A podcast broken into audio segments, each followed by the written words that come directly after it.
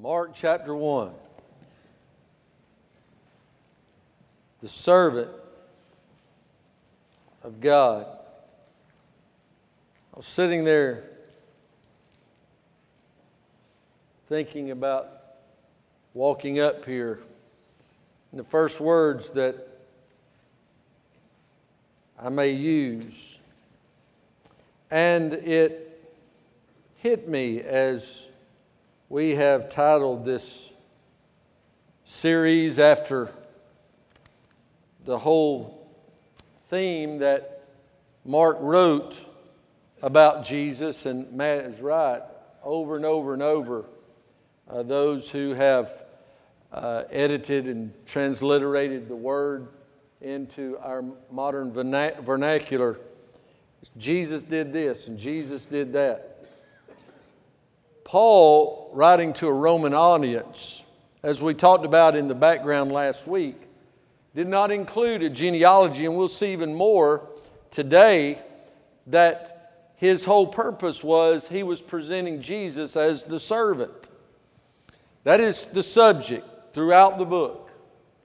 And I was overwhelmed sitting there thinking about this because even his hand chosen apostles did not accept this until after his resurrection. His own people that he came to, still to this day as a whole, rejects the suffering servant of God. They're still looking for their Messiah. The terrible news is he's already been here. The good news is he's already been here. But there are untold millions walking to and fro and don't know where they're going. For they look for royalty in pomp and circumstance instead of the lowly servant born in a barn, buried in a borrowed tomb. That is the servant of God. We will see throughout the Gospel of Mark. Today, as we looked last week in the first eight verses at the beginning, he said in verse 1 the beginning of the good news, the beginning of the proclamation of Jesus Christ. Now we pick up in verse 9. And I'm going to tell you, y'all might as well just buckle up and get used to Mark because I promise I was going to try to preach at least half of the rest of the book, but we may make it through verse 13 today. Because, listen, if we do not camp out on these four verses right here, 9 through 13, and we do not fully examine what this means for mankind and for eternity, then we miss the rest of the book, the other three Gospels, and the complete good news of Jesus Christ. So read with me in Mark 1, verse 9. And it came to pass in those days. And some of your Bibles uh, says it in a different way, but uh, it is the same wording, and it literally means that it came to pass that in those days Jesus came from Nazareth of Galilee and was baptized of John in Jordan. And straightway, coming up out of the water, he saw the heavens opened and the Spirit like a dove descending upon him. Can you see it? Just pause for just a minute. Just pause. I don't care if you have to imagine it as being on the Ohoopee or the Altamaha or the Chattahoochee. I don't care where you have to picture it. I want you to picture. Now remember, John the Baptist is standing out here. Where was he? Was he in town? Was he at a swimming pool? I mean, was he in the most beautiful of areas? No, he was out in the wilderness. And he was down on the banks of the River Jordan. And here comes Jesus. The crowd had already formed because they knew there was substance. Listen to me. Just as a side note, people need truth. People want truth. We live in the most untruthful days where everybody's opinion trumps everybody else's, and everybody needs to adjust to what everybody else believes and what they present. But if we will just give the world Jesus, people are looking for hope. People are looking for reason and purpose. And listen, John the Baptist was pointing toward a coming Messiah. And then all of a sudden, he burst on the scene. And here, John the Baptist, dressed in camel's hair, eating locusts and wild honey, sees Jesus. And Jesus came to him. And I'm going to be as honest and transparent as I know how. It was years before I could wrap my head around why Jesus was baptized.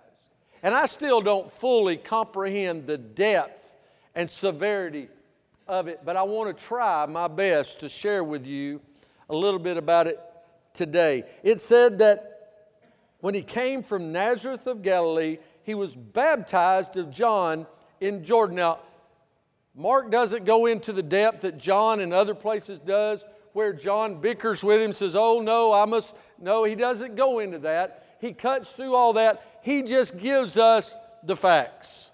What we need to hear about the servant. And straightway, coming up out of the water, he saw the heavens open and the Spirit like a dove descending upon him. And there came a voice from heaven saying, Thou art my beloved Son, in whom I am well pleased. And immediately the Spirit driveth him into the wilderness. And he was there in the wilderness 40 days, tempted of Satan, and was with the wild beast, and the angels ministered unto him. The commission. I remember back in the late 70s where in America they issued out uh, a, a request for services for a design for a Vietnam memorial. And all the greatest architect, architects of the day and people who were famous for their design threw their hat in the ring. And they began to design and to compose their idea, and they, they drew them down out of thousands and thousands of replicas of what it would look like. And when it came right down to it, loving the design that this young lady had designed, they decided on one the Vietnam Memorial as we know it today. And what they did, they said, listen, all of you have been great patriots in wanting to be part of this, and all of you have great, wonderful designs that would bring honor to those who have served. But we have chosen one to commission. Well, I want you to understand people still to this day are trying to present this picture and package of how life can be successful, how we can find deliverance uh, through our problems and through the solutions that the world want to get, wants to give us. But here in this text, a holy God who created the universe, who saw his creation fall, brought in the one and the only one who could do something about it. And he commissioned him for the plan of salvation. And so we see the commission of the sovereign servant today. He says in the beginning, and it came to pass. No matter how your Bible reads, it literally gives the connotation that this time would not happen again that it had come and the purpose for this day was achieved. Now, I don't know about you, but there's some days I'm glad are over when they're done. You know, it's easy to do the little busy work sometimes, but it's those big jobs that you know you're going to have to get into it and you're, eh, it's just going to be hard and it's going to be nasty and it's just going to be terrible to deal with.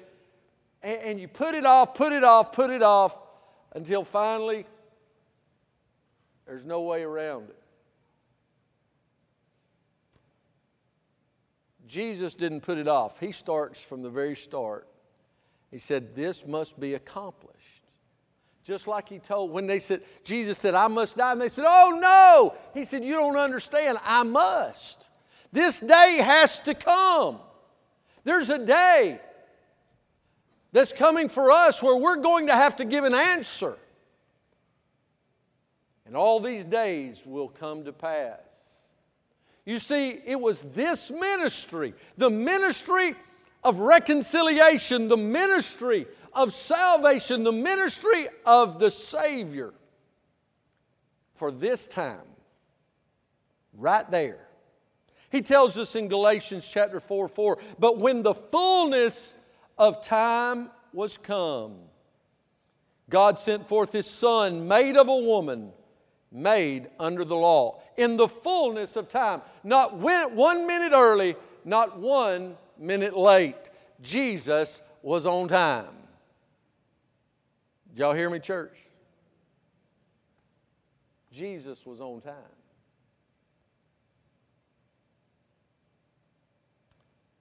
It was this ministry for this time. Now, hear me. The next time is going to be different.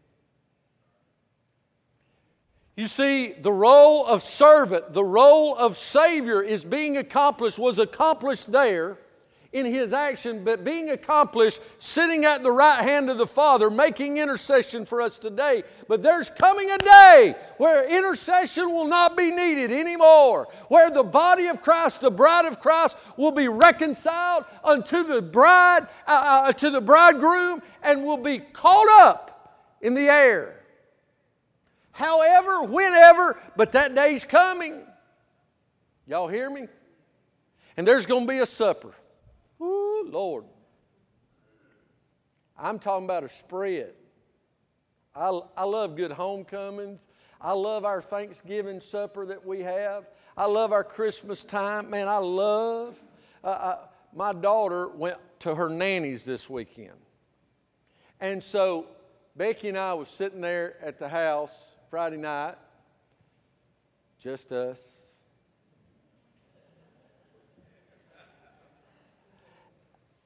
And my daughter FaceTimes us. And I was able to see my daughter and my mother, two of the three most important women in my life. And mama's, hey, and they're in the kitchen doing what my mama does best. And then my daughter, to rub it in, turns the camera and just pans over the counter. Kibo, there was fried okra piled up that high. There's a big old thing of corn. I mean, they was fried whatever you like. You know what I'm saying? And I was like, I don't even want to talk to you. And I, I, had something else to do. I said, I don't even want to talk to you. I was playing. Of course, Mama texted me later. She said, You're not mad at me, are you? I said, No, Mom, I'm just jealous. She said, Well, I'll do it for you next time. You know what? I'll probably go home, may eat a sandwich today. And I'm all right with that. But there's coming a day when I'm going to sit down at the Lord's table. Y'all hear me? We're going to sit at the Lord's table, and there's going to be the greatest spread ever known. You see, when Jesus came, He came to suffer and die. But in that day, it will have come to pass that time shall be no more. I'm about to have a running fit right here. Now I'm fixing to get old school. When you camp out on these verses and think about it, look, Jesus is not going back to the cross. He tells us that in Hebrews. He died once for all. He said He's the same yesterday, today, and forevermore, and that we're going to see Him as He is. The one who died for me, the one who keeps us, the one we pray through, Jesus, our Savior. Crown Him with many crowns. Next time is going to be different. It said that, and it came to pass, and look what he says in this next verse, next part of this verse. It says, and it came to pass in those days that Jesus came from Nazareth of Galilee. Now, some commentators believe it's just background. I don't believe anything is just back. I believe everything has a purpose in God's Word. I believe in plenary verbal inspiration. I believe that God spoke every single one of this, these words. It is inspired and infallible, and I believe we have all we're going to get. Revelation is closed, inspiration is closed. Now it's our job through Sunday morning, through experiencing God, through Sunday school, through youth groups, through D-Now, through summer camps, to be illuminated. God shining His light on His Word. And I'm going to tell you something. If you'll open it and you'll pray, God will illuminate His Word. You say, I just don't understand that. Well, you can't read it one time and move on and think you've conquered the very person of the Son of God. You get it? Yeah, you get, you get what I'm saying? It's far above that. But he said, Jesus came from Nazareth of Galilee. You see, we see a servant's background. He didn't come from Jerusalem, he didn't come from the hanging gardens of Babylon, he didn't come across the Nile from Alexandria and the great cities of the day. No, had he not come from Rome, he come from Nazareth, a ghetto town. Literally in Israel. It, it is still a ghetto. It really is. I've been there. It is one of the poorest areas. And I know as Americans we think all Jews sell diamonds and they're all rich. They're not. And Nazareth has always been viewed as a blue collar, and can I put it in our, our terms? It's a blue collar steel town. It, it, it was a place where, what was Jesus' father? A carpenter. It was a place where the working man lived around the Sea of Galilee. Who else lived around the Sea of Galilee? Fishermen. And fisherman was ranked about a half a step above a shepherd. And a shepherd was about three steps below the garbage man. They really were. Jesus come from the poor side of the tracks right? They didn't even have a house to live in when he got born.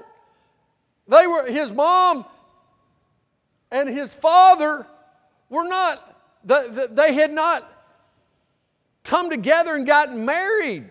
That's the whole virgin birth. And so they established their family there later. But it was time spent in Egypt as well on the run. It was a servant's background, a poor town a blue collar. It was not about royalty. This book is about a servant. I'm going to tell you, I'm just going to take one quick little sidebar.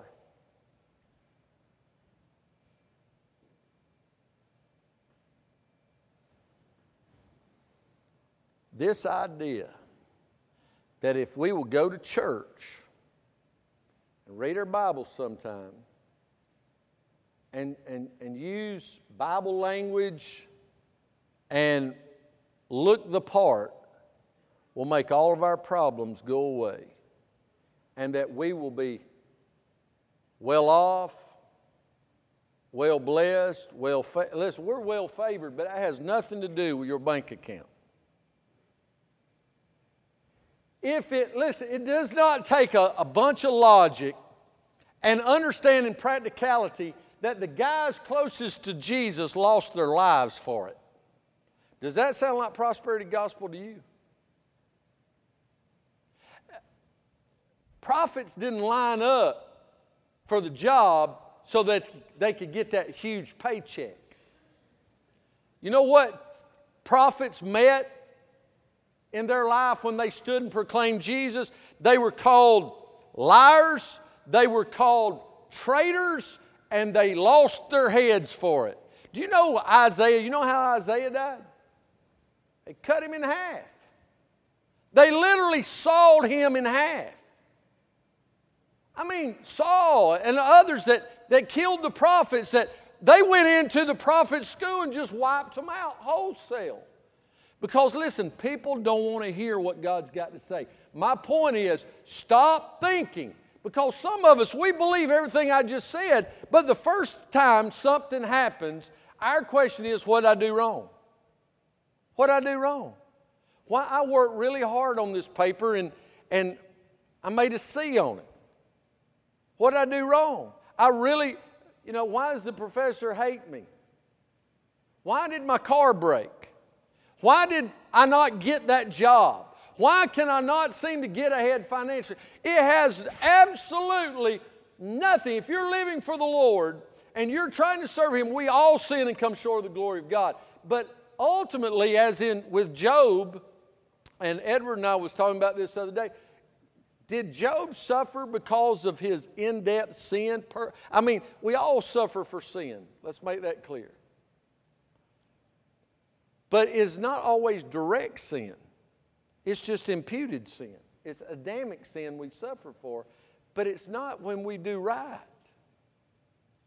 So listen, understand, Jesus came, if anything, he came, was baptized into the suffering, and we'll see in a minute, to suffer and die, and he never sinned, not the first time.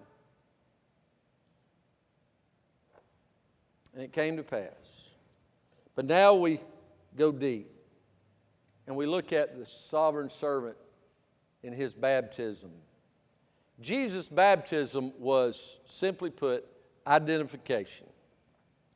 It said, and he was baptized of John in Jordan. Now, in John and other places, he goes much more in depth, but he just simply says, and he was baptized of John in Jordan. It was an identification. First of all, it was an identification with mankind. He was a man. He was relating and showing the world. Listen, this whole idea, there's a, there's a school of thought called Docetism, where it says that God really was not in that flesh, that it was a, it was a whole different splitting, but there was a duality here, and it was that he was 100% God, yet he was 100% man. It's called the hypostatic union, where he wasn't 50% God and 50% man. But as the Apostles' Creed and the Nicene Creed and the Athanasian Creed all go back to, he is very God of very God. The Messiah, Christ. And we need to grasp that when he came, he came to fulfill the role as the last Adam. We'll see more fully that described here. You see, he was fulfilling his humanity. His reconciliation, ours repentance. You see, when Jesus was baptized, he was not being baptized for salvation. Okay? He was being baptized for the purpose of reconciling us to the Father. Baptism for us, believers' bapti- baptism, is recognition of the reconciliation. Now, I'm not trying to run circles, but we need to grasp. Do you understand in this text, four verses? I, I, I laid there this morning about 1.32 o'clock thinking about this. I said, God, I, I don't know more in depth scripture just about all the Bible. Here, you know, the Bible tells us that all scripture is given for, uh, is profitable for doctrine. In this, these four verses, we have the doctrine of the Father, theology proper. We have the doctrine of the Son, Christology. We have the doctrine of the Holy Spirit, pneumatology. We have the doctrine of the Trinity. We have the doctrine of salvation, soteriology. We've got five of the eight major doctrines throughout the Bible in these four verses. In just these four verses. Makes you wonder what all is there if we just read it. Now, look, he was identifying with mankind. And in his baptism, his humanity coming into the water, fully immersed, his for reconciliation of mankind. When we're baptized into him, it is for our repentance. Remember what he said? Repent and be baptized. It is not water baptism that saves us. Now, I don't want to get ahead of myself. Jesus' baptism was that identification with mankind, but also identification in and with the Trinity. First of all, blessed by the Father. L- listen to this. He said in verse 10 when he straightway come up out of the water, he saw the heavens opened and the Spirit like a dove descending upon him. And there came a voice from heaven saying, Thou art my beloved Son, in whom I am well pleased. A commentator wrote, No higher love is possible than the love which the Father cherishes toward his Son. In this text, the verbal adjective is agapetos, or beloved. It is that root, uh, goes to the root word agape, what we use as agape, that, that divine love feast that only can be manifested from God and through God. It is that love that the Father shows toward us, He showed toward His beloved Son. And here used, this love is as great as is the heart of God itself. It is also an intelligent and, pur- and purposeful as is the mind of God. It is tender, vast, and infinite. Think about this. Imagine, if you will, the love that the Father cried out for His Son is the love He has for us through Jesus. Huh? You are loved. I don't know about you, but sometimes I don't feel very loved. Sometimes I don't feel very lovable. But it's not based on me. And get this the Lord saved me when I was just shy of eight years old. There's never been a moment, there's never been a second where I fell out of God's love. I have been unlovable in the face of the world, but I've never gone anywhere that could escape God's love because the love the Father has for his son. This is the ministry of reconciliation. This is his recognition with the Trinity. You see, he was blessed by the Father. He said, In whom I am well pleased. I mean, you ever looked at your child and just, they did it because they wanted to, not because they had to? And you thought, man, I, I am well pleased right here. You know, you say you need to cut the grass, and you go outside, you're like, where'd they go? You go outside, they cut the grass, weed eated, cleaned up, cleaned the lawnmower up, gassed it up, and put it back up where it belongs. You're like, and if that happened, by the way, it's a miracle, and you need to get on your face before God and wonder what's happened but sometimes, listen, but that's what Jesus did every time. Jesus never shortcut anything.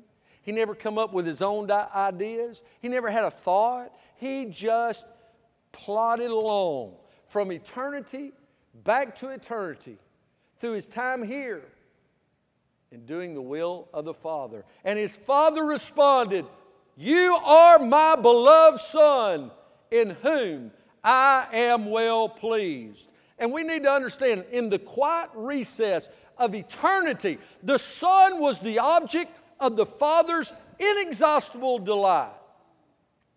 The former, the Son's reaffirmation by means of baptism of his purpose to shed his blood for a world lost in sin, did nothing to diminish that love. That is what the Father is telling his Son. That is what he was telling John. That's what he's telling all of us. That's my Son, in whom I am well pleased, because through him I can be accessed by a sinful world. Listen, our Christian worldview boiled down to three, I, I don't want to oversimplify it, but boiled down to three prongs. God made it, man messed it up, and God's Son, Jesus Christ, came to redeem it. And there's no other way, no other name under heaven given among men whereby you must be saved. God has never looked at anyone else but the Son or through the Son and said, I'm well pleased. I'm well pleased. He was being identified with the Trinity and being blessed by the Father and being the beloved Son. But in the anointing of the Holy Spirit, understand when God calls us to it, God empowers us for it, and God will strengthen us through it. And when Jesus came, listen, He came as God on earth, but He took on the robe of flesh, and therefore, when that Holy Spirit, the Holy Spirit, when He descended in the form of the dove and rested upon Jesus, it was a picture of God's anointing through the Holy Spirit on the work and the purpose of His Son. Jesus anointed by the Spirit. This is the most beautiful picture of the Trinity God the Father. Hey, heaven, earth, look! It's my Son. You know how you feel when you flipping through the pages and there's this little there's a picture on the on the pay, in the paper and somewhere in the back you see a picture of your kid and that's my child. And you're like, really? You can, you know, but that's my, and you cut it out, you get 17 copies, and you laminate them, you, you know, y'all know what I'm talking about.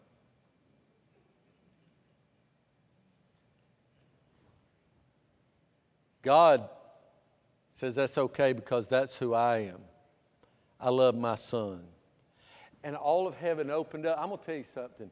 Everything came to a screeching halt. He says heaven's opened up. And this thundering voice, listen, this wasn't no quiet, still, small voice on this one. God's voice thundering upon all mankind. This is my Son, in whom I am well pleased.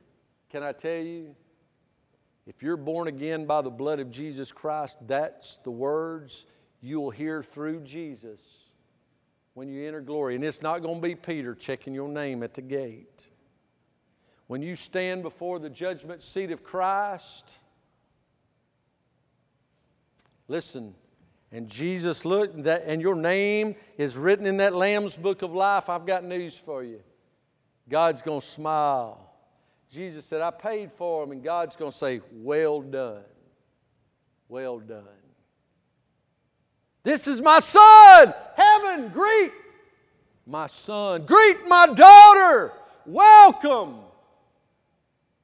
to heaven. Oh, what a day that will be. Listen, if you can't get excited about heaven then, life's going to be hell now. Heaven's for real. And I didn't need a movie to tell me that.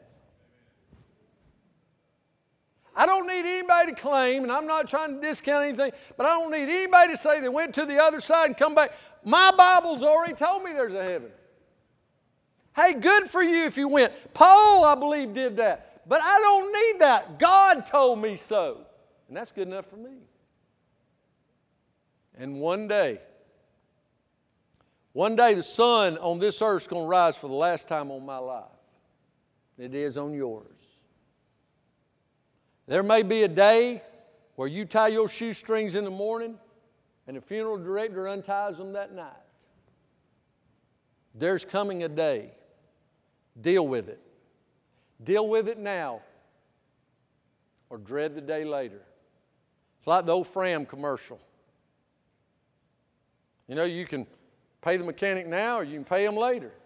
Pay for an oil change now or pay for a motor later. Well, I will tell you, today you can either allow Jesus to love you and pay the price or you'll pay the price later.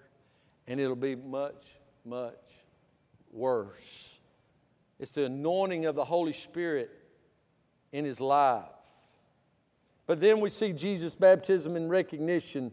He said, in this part of being immersed in his suffering and in his death, Isaiah 53 6 says, And the Lord hath laid on him the iniquity of us all.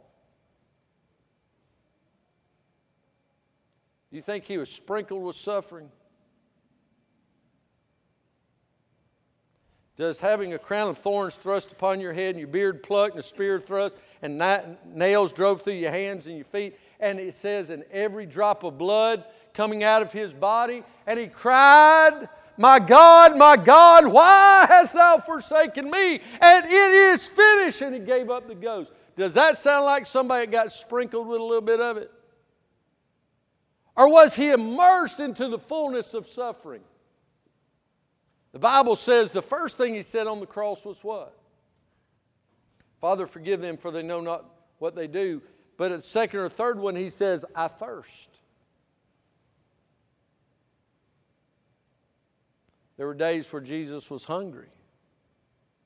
There was days where he was lonely. Days that he was just overcome with crowds and he slipped off into the wilderness. Days where they tried to kill him days where they tried to stone him, days where they yelled with great vitriol, Oh, you traitor! You heretical apostate, claiming to be the Son of God. Have you ever been accused of something and, and you knew? It wasn't that you didn't think you did it, but you knew you were not guilty. Every day of Jesus' life, he faced that. Oh, he did this, he claims this. He, it was all true. It was true. He was immersed in suffering, but he was immersed in death.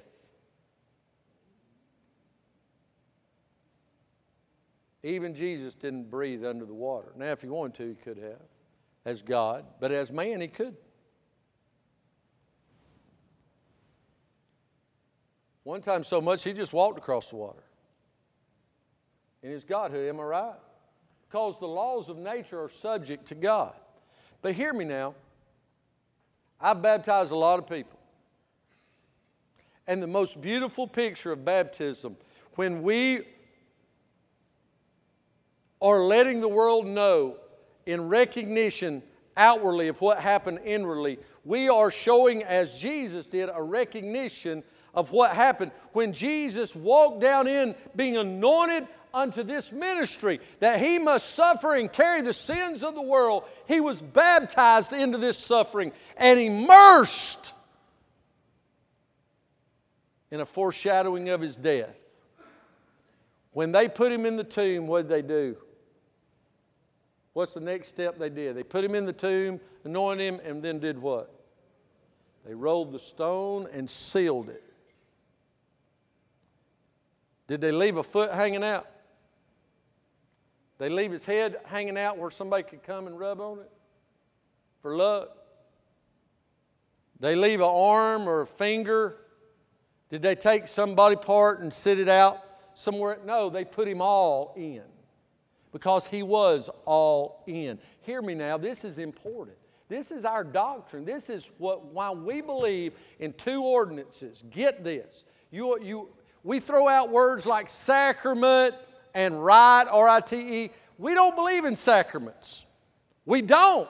don't we, you say, oh, that's, you know, semantics. No, it's not, because sacraments gives the idea of conveying grace. It goes all the way back to the Council of Trent in 1400 and something. I'm telling you, we have ordinances. Ours is about symbolism and remembrance. What does the front of that table say?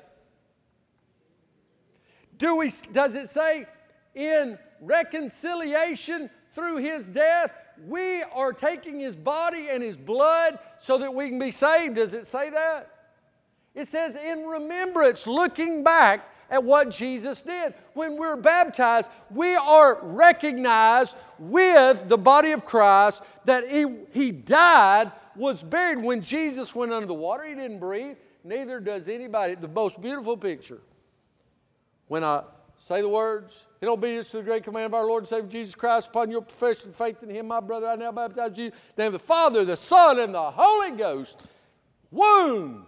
And down we go. Some I had one 10 year old scared to death of the water, and as I went down with him, his feet come up. He began to just kind of float right there, and he was fighting with everything. I mean, it was like trying to get a 10 pound bass in the boat. I mean, he's just flopping and everything else. And finally, I just reached up and got me the biggest handful of back of his baptismal robe, and I just snatched him down because I wasn't going to let no 10 year old whoop me.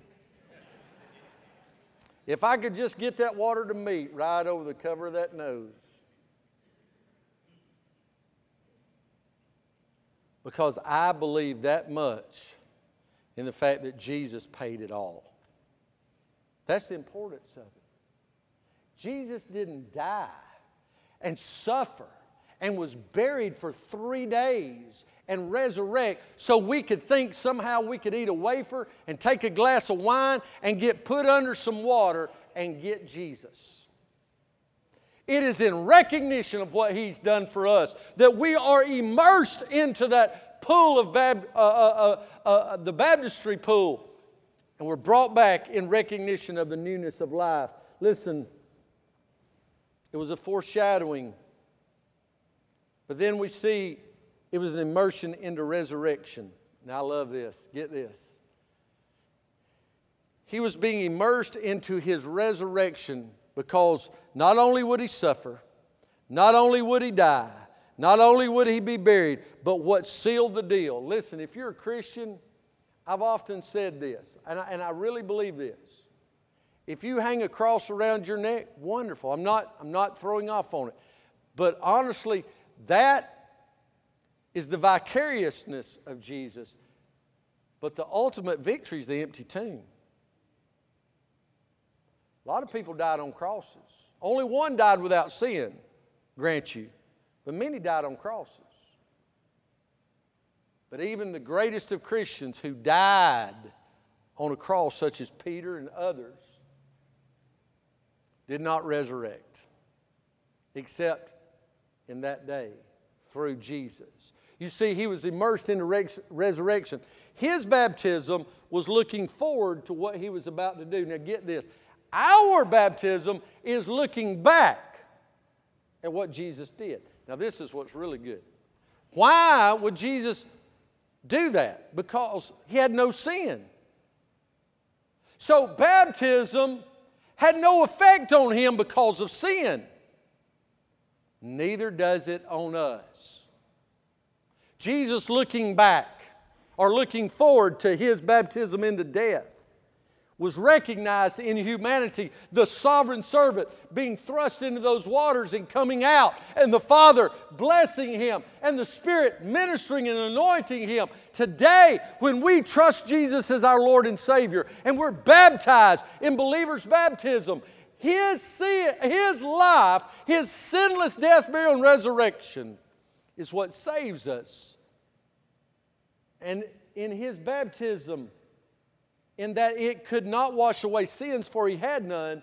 It cannot wash away our sins except through Jesus. It's not water, it's the blood.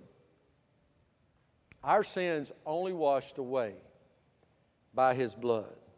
Now I want you to notice real quickly the battle for the, in the wilderness. The battle in the wilderness. As we've seen the baptism of Jesus, we see immediately. You ever just say, Lord, I just need to catch my breath? And He says, Not today. You have a great Sunday. I mean, God blesses and God moves in your life. God speaks to your heart. You, you get something out of the message. You hear a song that just quickens your spirit. Wonderful praise worthy songs this morning. You come on Sunday night and you experience uh, the presence of the Lord and, and encourage you to experience God. And Monday morning, the trials of life slaps you right in the face. You're like, God, can't I even have at least till lunch? The Bible tells us right here immediately, immediately, because of the commission. Jesus didn't have time to waste, He had an appointed time that was coming. Immediately, the Spirit drove him into the wilderness. And he was there in the wilderness 40 days, tempted of Satan, and was with the wild beasts, and the angels ministered unto him. 40 days. Do you know there's only been, and he doesn't record fasting in this text. In the other Gospels, a couple others, it does. There's only been three people that ever participate in the supernatural fast. Most fast, like the fast before the Day of Atonement, uh, and others, there's, there's a 24 hour fast, basically 25, a full day of fasting. That doesn't mean that you give up Fortnite for 24 hours uh, or social media. That's no, that's not in the Bible. You, you can try to super spiritualize it all you want. It literally means to go without food. That's what fasting is. I did my doctoral dissertation on this. Believe me, I spent two years studying this thing in depth. My, my advisor said I was supposed to be the professional on this. So I'm going to tell you what I've learned. One thing I learned is if you really want to fast and see the presence of God and deliverance for our life, then you give up food. Well, there was a 24 hour period that they would fast. Then we see partial fast. Well, we see multi day fast. Esther told Mordecai, said, proclaim a three day fast. We see Samuel and we see uh, Hananiah, Azariah, and Mishael fast in a partial fast where they gave up all the dainties of this world, uh, all the, the rich things of this world, and they ate just basically bean soup and drank water. Partial fast but three participate in a supernatural fast. They didn't eat or drink. Now, this is not possible for any of us. So go on and forget it. If you want to be super spiritual, I'm telling you, can't happen. The three was Moses, Elijah, and Jesus. And all three of those had very significant purposes that God needed their undivided attention. You want, you, you want to give God your undivided attention? Skip Dairy Queen. John Piper said, Our, our enemy's apple pie. If we want a real hunger for God, we've got to be willing to give up the temporal for the eternal. We need to give up that which satisfies the flesh to get that which satisfies the spirit. And get this eating is not sinful, uh, fasting is not giving up sin, it's giving up that which you would regularly need for the fulfillment of God. And so for 40 days, he battled in the wilderness. 40 days. Think about it. His spirit, he was spirit strengthened, the spirit's anointing on his life to get through. I'm going to tell you, you can't get through a 24 hour fast without the Spirit of God speaking to your heart. And by the way, I would encourage you to do it. God's word doesn't say if you fast, it says when you fast. And, and understand something else. You can fast, uh, you can pray without fasting, but you can't fast without praying. The ultimate reason of fasting is to drive you to your knees. And the first couple hours, you're going to be like, dude, man, I'm feeling spiritual already. I'm on a roll. I hadn't told anybody, I hadn't bragged, not trying to be pompous, but God, I, I may be a little more spiritually mature than I thought. And then comes Milky Way time. Then comes that time when you're used to having your Diet Mountain Dew. Then comes that time when you're ready for your Pepsi Cola and your pack of peanut butter cheese crackers. And you reach for them, and then the Spirit says, Thought you was fasting. Oh, yeah, I'm good. And you're like, Wow, I'm doing all right. I bet there's been, it's like sitting in the deer stand. There's probably been two or three more hours. It's been like 12 minutes. But somewhere during the day it begins to click, and you stop. Listen, first thing, first several hours, you're going to pray, God, help me not eat. Give me strength. But I'm going to tell you what happens. The longer you go into that fast, here's what happens with your prayer life. You'll begin to start praying for other people. You, you'll, you'll be so focused that you'll stop praying all about food, you'll pray about self, uh, uh, that, that God would change your heart, and God will start bringing up names, and you'll start crying out, God, help me forgive them. God, help them to forgive me. You'll start praying for people's salvation. You'll pray for your church, your community. I'm going to tell you something prayer meeting will break out in your life when you truly seek God. That's what happened with Jesus, crying out before his Father. 40 days, the Spirit strengthened him. Satanic temptations. Mark doesn't go into the depth. He just simply wants us to know the servant had to suffer. He had to go through these temptations. We know that he, as a man, the last Adam, suffered the same temptations Adam did. Yet Adam failed, Jesus didn't. Pride of life, lust of the eyes, lust of the flesh. Oh, look at that stone, turn it into bread. Well, Jesus could do that. No big deal. He took five loaves and two fish, and what? How many did he feed, kids? How many? How many? Five. You're like louder. Five thousand. Five thousand. Now I've seen some pretty big fish. I ain't never seen a couple fish to feed five thousand. Oh, by the way, how many baskets were left? 12 baskets full. I'm going to tell you something. When Jesus does it, he does it big. All right? If we are not seeing a big God, then we've got to wonder what's the problem. Because God does it big. Listen, satanic temptations were conquered. He was subject to the elements. It says that he was out there with a wild beast. He didn't have a cottage, he didn't have a summer home, he was not out there in his wilderness camp. He didn't have turned down service. And nobody was bringing him his coffee in bed. 40 days and 40 nights, Jesus was out there among the wild beasts under the starry sky. And whatever the day's weather brought forth, he endured it. And he did it for you and me subjected to the elements, and then supplied by the angels. Listen, Adam failed. Jesus didn't. Though victory, sweet victory, because of this time. Jesus' baptism, Jesus' battle. And in conclusion and review, think about it. He said, In whom I am well pleased. In the quiet recess of eternity, the Son was the object of the Father's inexhaustible delight. The former's reaffirmation by means of baptism of his purpose to shed his blood for a world lost in sin did not diminish his love. How filled with comfort is this paragraph?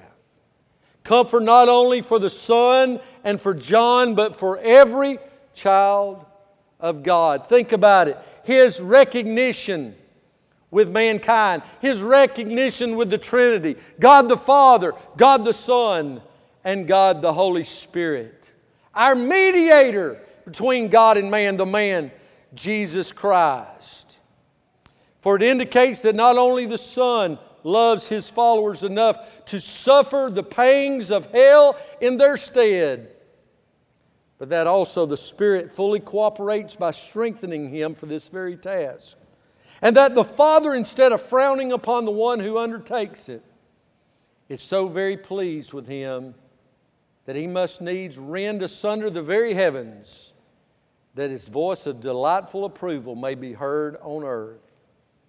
All three are equally interested in our salvation, and the three are one. Church, as they come to the instruments, why not come to Jesus? John the Baptist was out there baptizing, not for the remission of sin, because he couldn't do it, but to point to Jesus and say, if you've repented and trust God, he couldn't fully, he said, there's a Messiah coming. And then Jesus came. And Jesus came not to be baptized for his sin, but because of ours. He identified with fallen man, for he took on him the iniquity of us all. He recognized himself in the needs that he must go to Calvary, and die, suffer, and be immersed in death buried in that tomb, so that we who are to be born must be born again. And when we understand our need that we cannot, by any good we have, be saved, that baptism can't save us, then we'll understand it was because of Jesus. It is because of Jesus. That baptism of Jesus showed us what He was going to do. Now we look back at it. We see the fulfillment all the way across the board. We are fallen mankind. He is the risen Savior. Today you need to cry, cry out, Lord, save me. Lord, I need it. I need you. I need you to come into my life. I need to, you to wash me white as snow, dying to the flesh that I may live in Christ. Be baptized in His death. Be baptized in His suffering and resurrection today by coming and claiming what He's done for you. And then follow in believer's baptism. If you're lost, He's your only hope. May we all leave here today. If you need to come and be baptized, let the world know I have inwardly been saved and I want to outwardly proclaim it. I need to join this church that I may serve Him with gladness. If you want to leave here and hear in your spirit, driving home over the radio, at home over the TV, hear God speak, My beloved Son, I love you and I'm well pleased. Why not come to Jesus today? Will you come to Jesus? Come. Stand and come. Come now.